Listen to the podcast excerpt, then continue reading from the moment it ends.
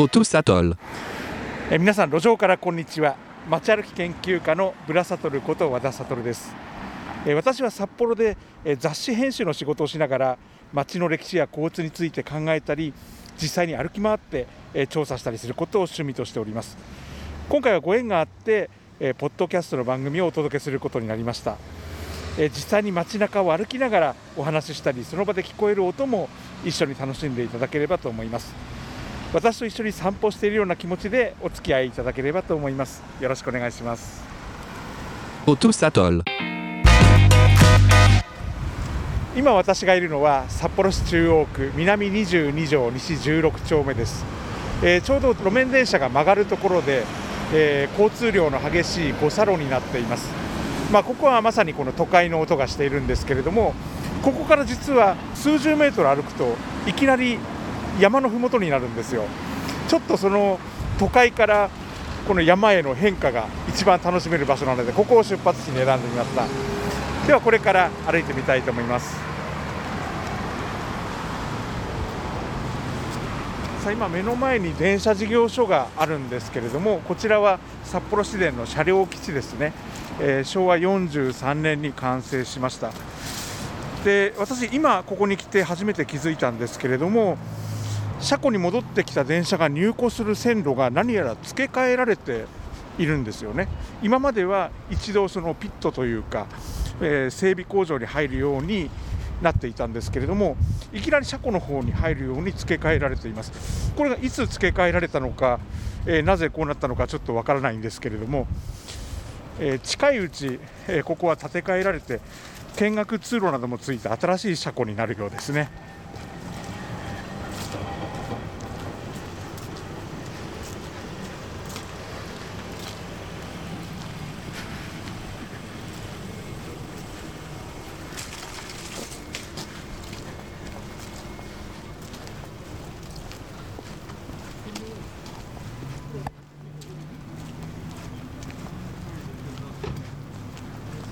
先ほどの賑やかな交差点からまだ数十メートルしか歩いてないんですけれども、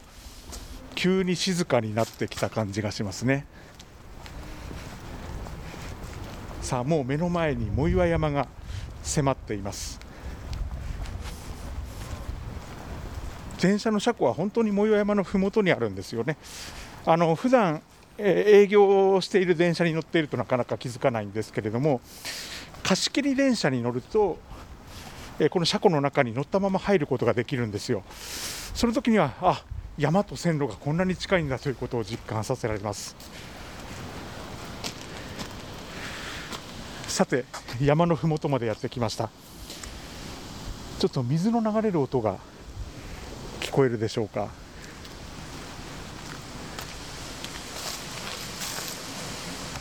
なんかサラサラと水が流れる音が聞こえますね。えー、藻岩山からたくさんのえー、沢やこの地下水があってですね、それがこう麓に流れてきて、えー、この水の中をさらさらと音を立てて流れています。今目の前には、えー、これ正式な名前は何て言うんでしょう、とても長い鉄の階段があるんですよ。えー、これは私が本当に子どもの頃からあって、えー、僕ら地元の子どもたちはヘビ階段と呼んでたんですけどね、正式な名前はわからないです。この上には墓地があります。さあ、では山のふもとに沿ってロープウェイ乗り場の方に向かってまず歩いてみたいなと思います。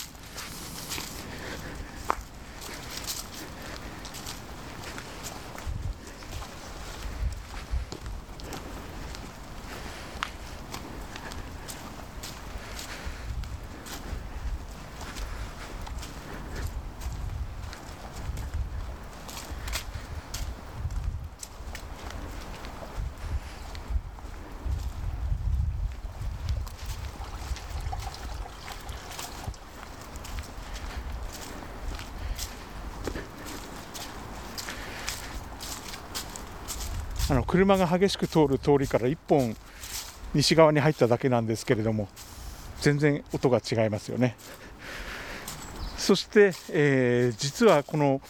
藻岩山のふもとってすごく見た目が面白いんですよ。今見た目ご覧いただけないんですけれども、普通山というと平地からだんだんなだらかに始まって、えー、いつの間にか山になっているというのが多いんですけれども、藻岩山の場合は平地からいきなり山が始まるんですよ。山の始まりのラインがはっきりしているんですよね。というのはこの藻岩山というのは何百万年か前の海底火山なんですけれども、その裾野の部分は今私たちが歩いている平地の下に埋まってるんですよ。この山ができた後にこの堆積物がそこに覆いかぶさって今の平地ができたんですよね。だからその平地から山の途中からいきなり飛び出しているような格好になっているので、山の始まりがはっきりしているんです。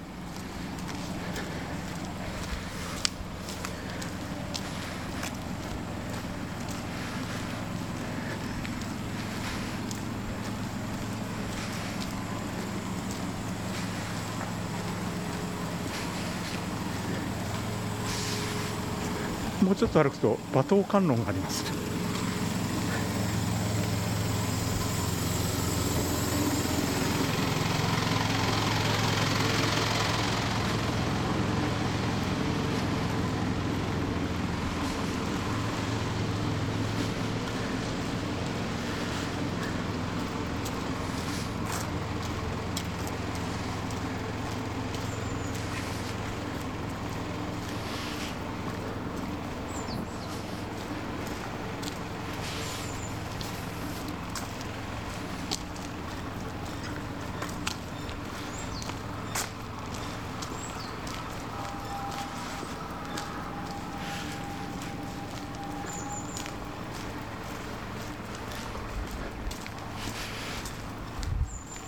さあ、山のふもと沿いを歩いていると、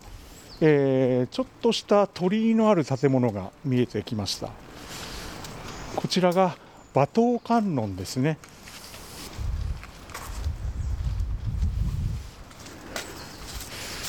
ちょっとその由来を見てみましょうか。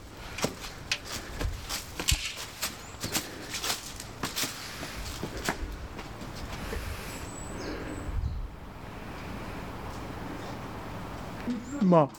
馬頭観音とは何かということは書いてあるんですけれども、なぜここに馬頭観音があるのかということは一切書かれていませんね。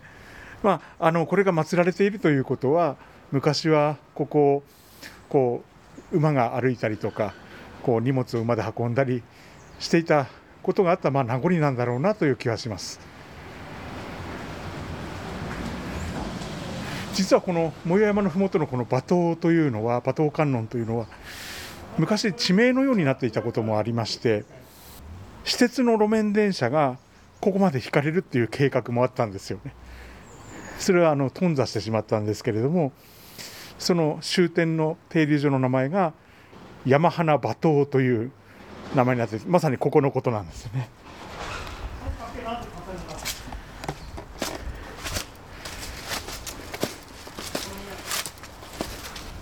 今はこの辺りの地名は、えー、上町名に統一されているんですけれども、えー、しょうわさんじゅうねんだいくらいまでは、えー、この辺りは札幌市山本町という地名だったんですよね。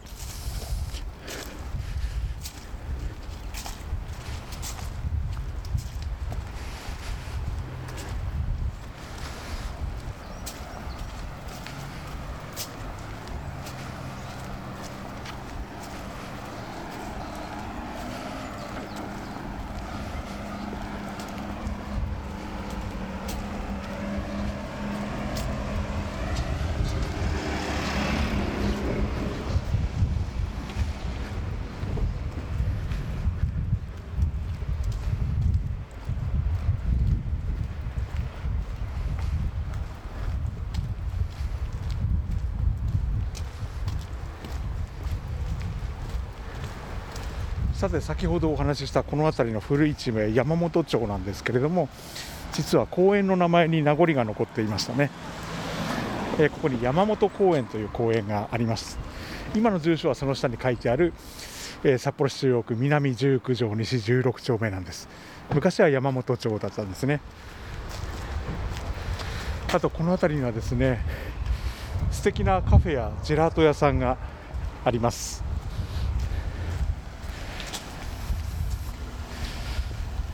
なかなか知る人ぞ知るお店でですね、えー、車で訪れる人がたくさんいるんですよ。まあ、都会から一歩入るだけでこの山の気分が味わえるということで、えー、大人気なんですけども、すぐそこにも、えー、喫茶店があるんですが、カウンターの奥が大きな窓になっていて、えー、そこはもう山になってるんですよね。で、夜その山の木々がライトアップされてとても雰囲気があっていいんですよ。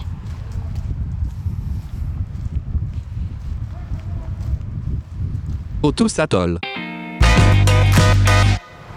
えー、さて、えー、藻岩山麓通りに出ました。えー、またここはバスが走る賑やかな通りなんですけれども、少しこの道路に沿って、えー、カーブしながら登っていこうと思います。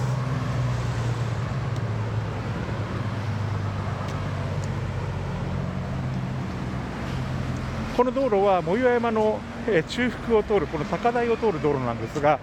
えー、途中には、えー、高級レストランとかおしゃれなお店がとても多い札幌市内でも高級住宅街として知られています。そして目の前には視覚支援学校、昔の盲学校があるんですけれども、昔はこの裏側にスキー場がありました。今あの水道記念館などがあるところですね。昔は進駐軍専用のスキー場がありまして、進駐軍しか滑ることができなかったんですよね。今そのスキー場は廃止されまして、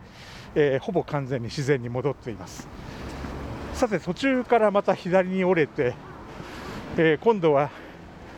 藻岩山ロープウェイの乗り場に向かって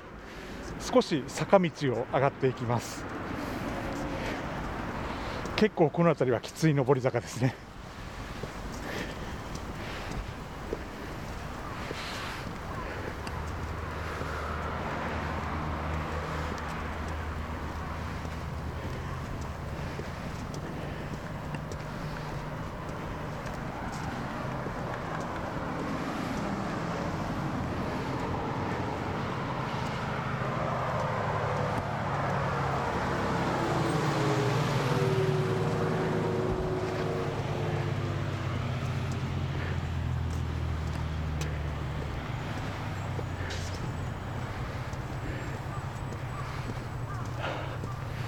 ああ、結構息が切れてきました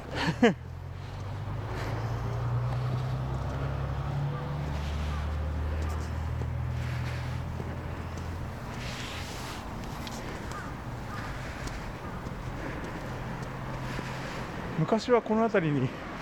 藻岩ドリームランドっていう遊園地があったんですよね。ジェットコースターとか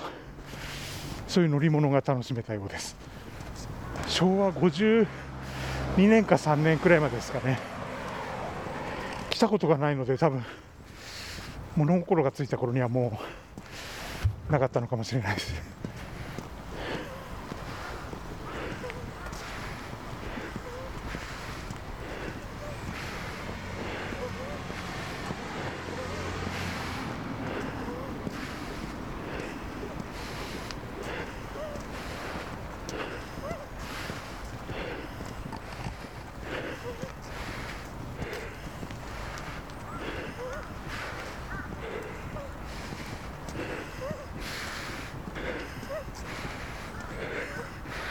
あ、ちょっと待っ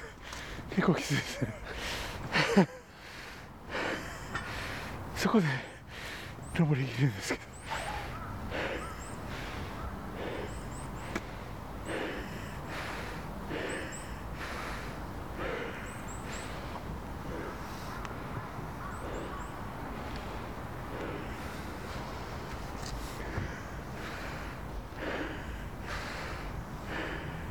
ここはあれですね、平和の塔に登る道ですね。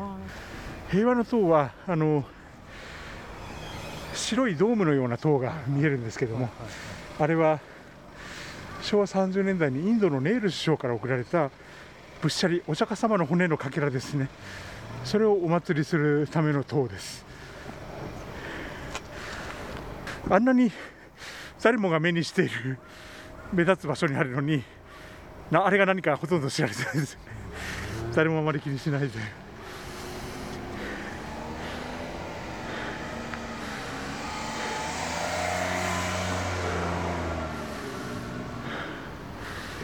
もう少し歩きましょう。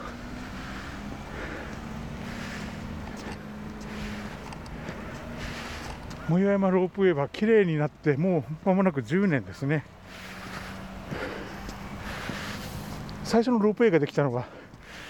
しょうわさんじゅうさんねんなんですけど、じゅうねんまえに綺麗にリニューアルされました。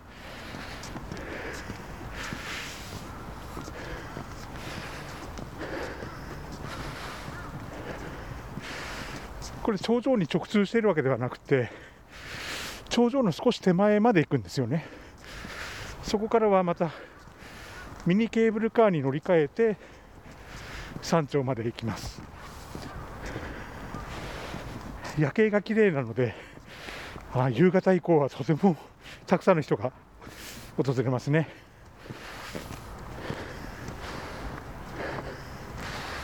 さて、ここから北海ごびょうの、えー、墓地の中に入ります。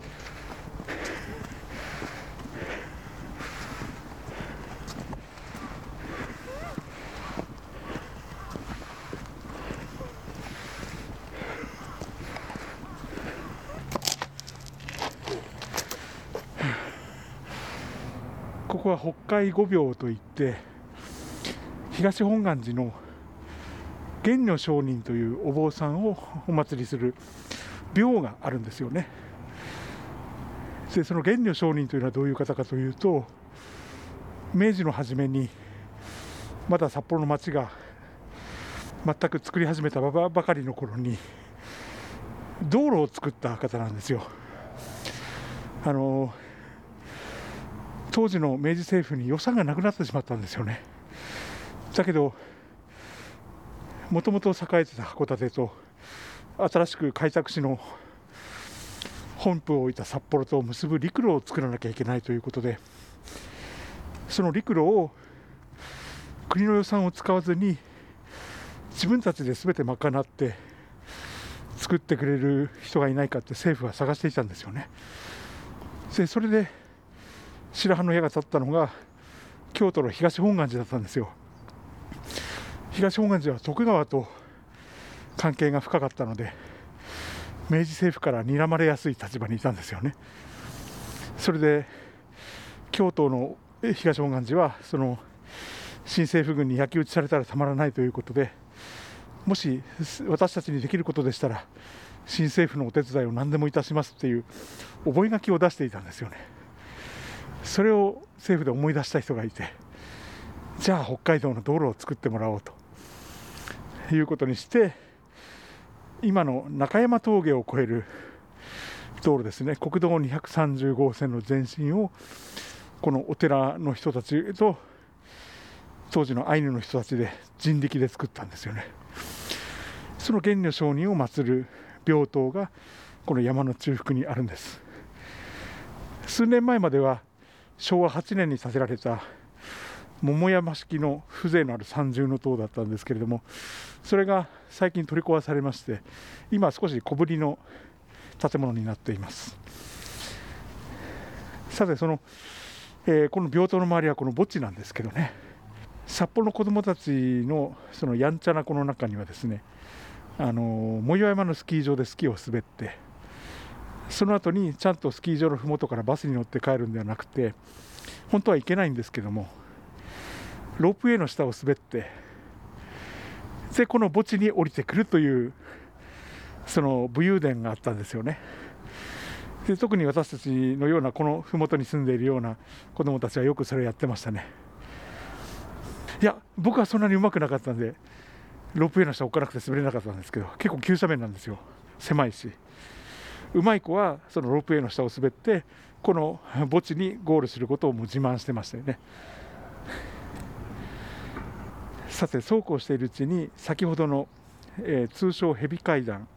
の上に着きました。あの長い階段のもう上に立ってるんですね。では最後にこの階段を降りて、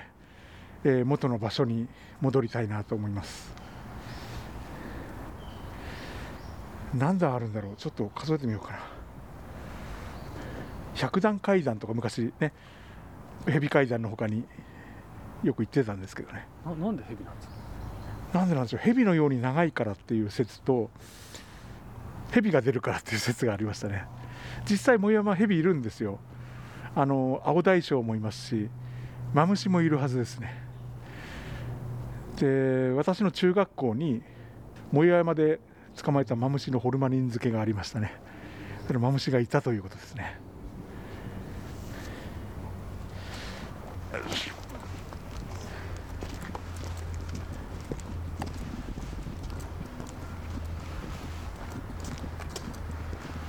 電車が見えますね。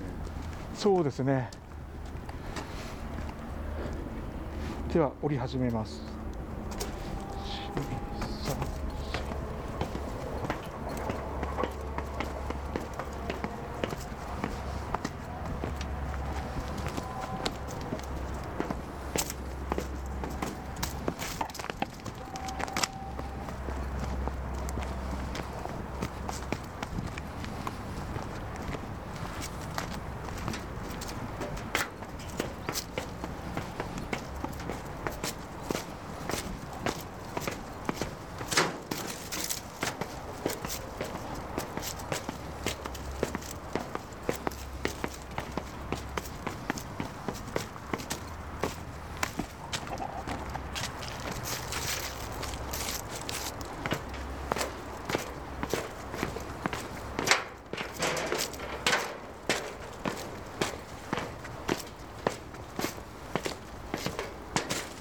ここまででななじゅうだんですけど、高所恐怖症の人ならちょっとビビってしまいそうな見た目ですよね。踊り場はあるんですけど狭いからほとんど踊り場じゃないですよね。途中で転んだら多分まっすぐ下に落ちていくと思います。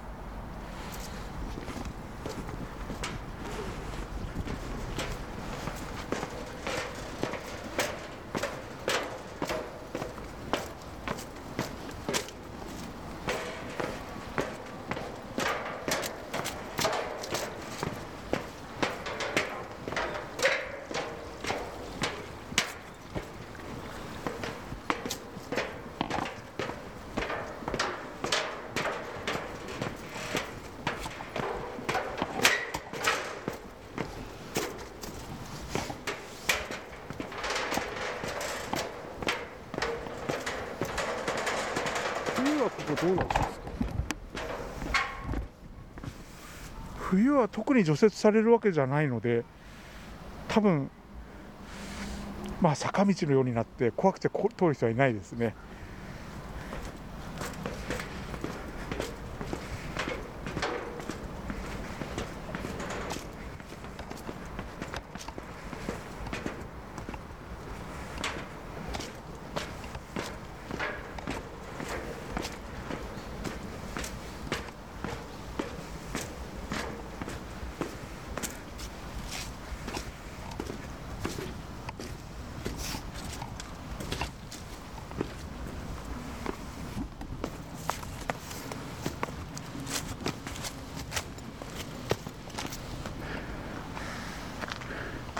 にひゃくじゅうさんだんですかね。ひゃくだんどころじゃなかったですね。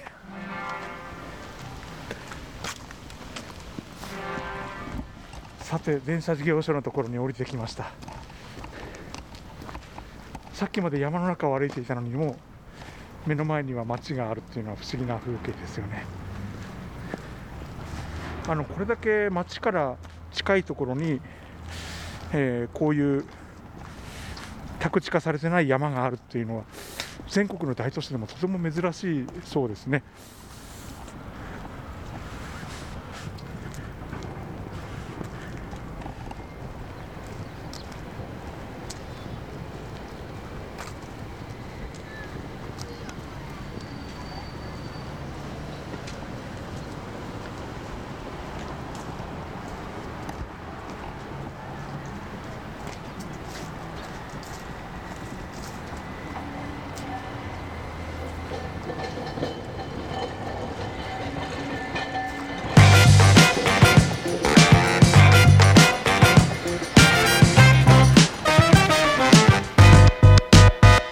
Tous Atoll。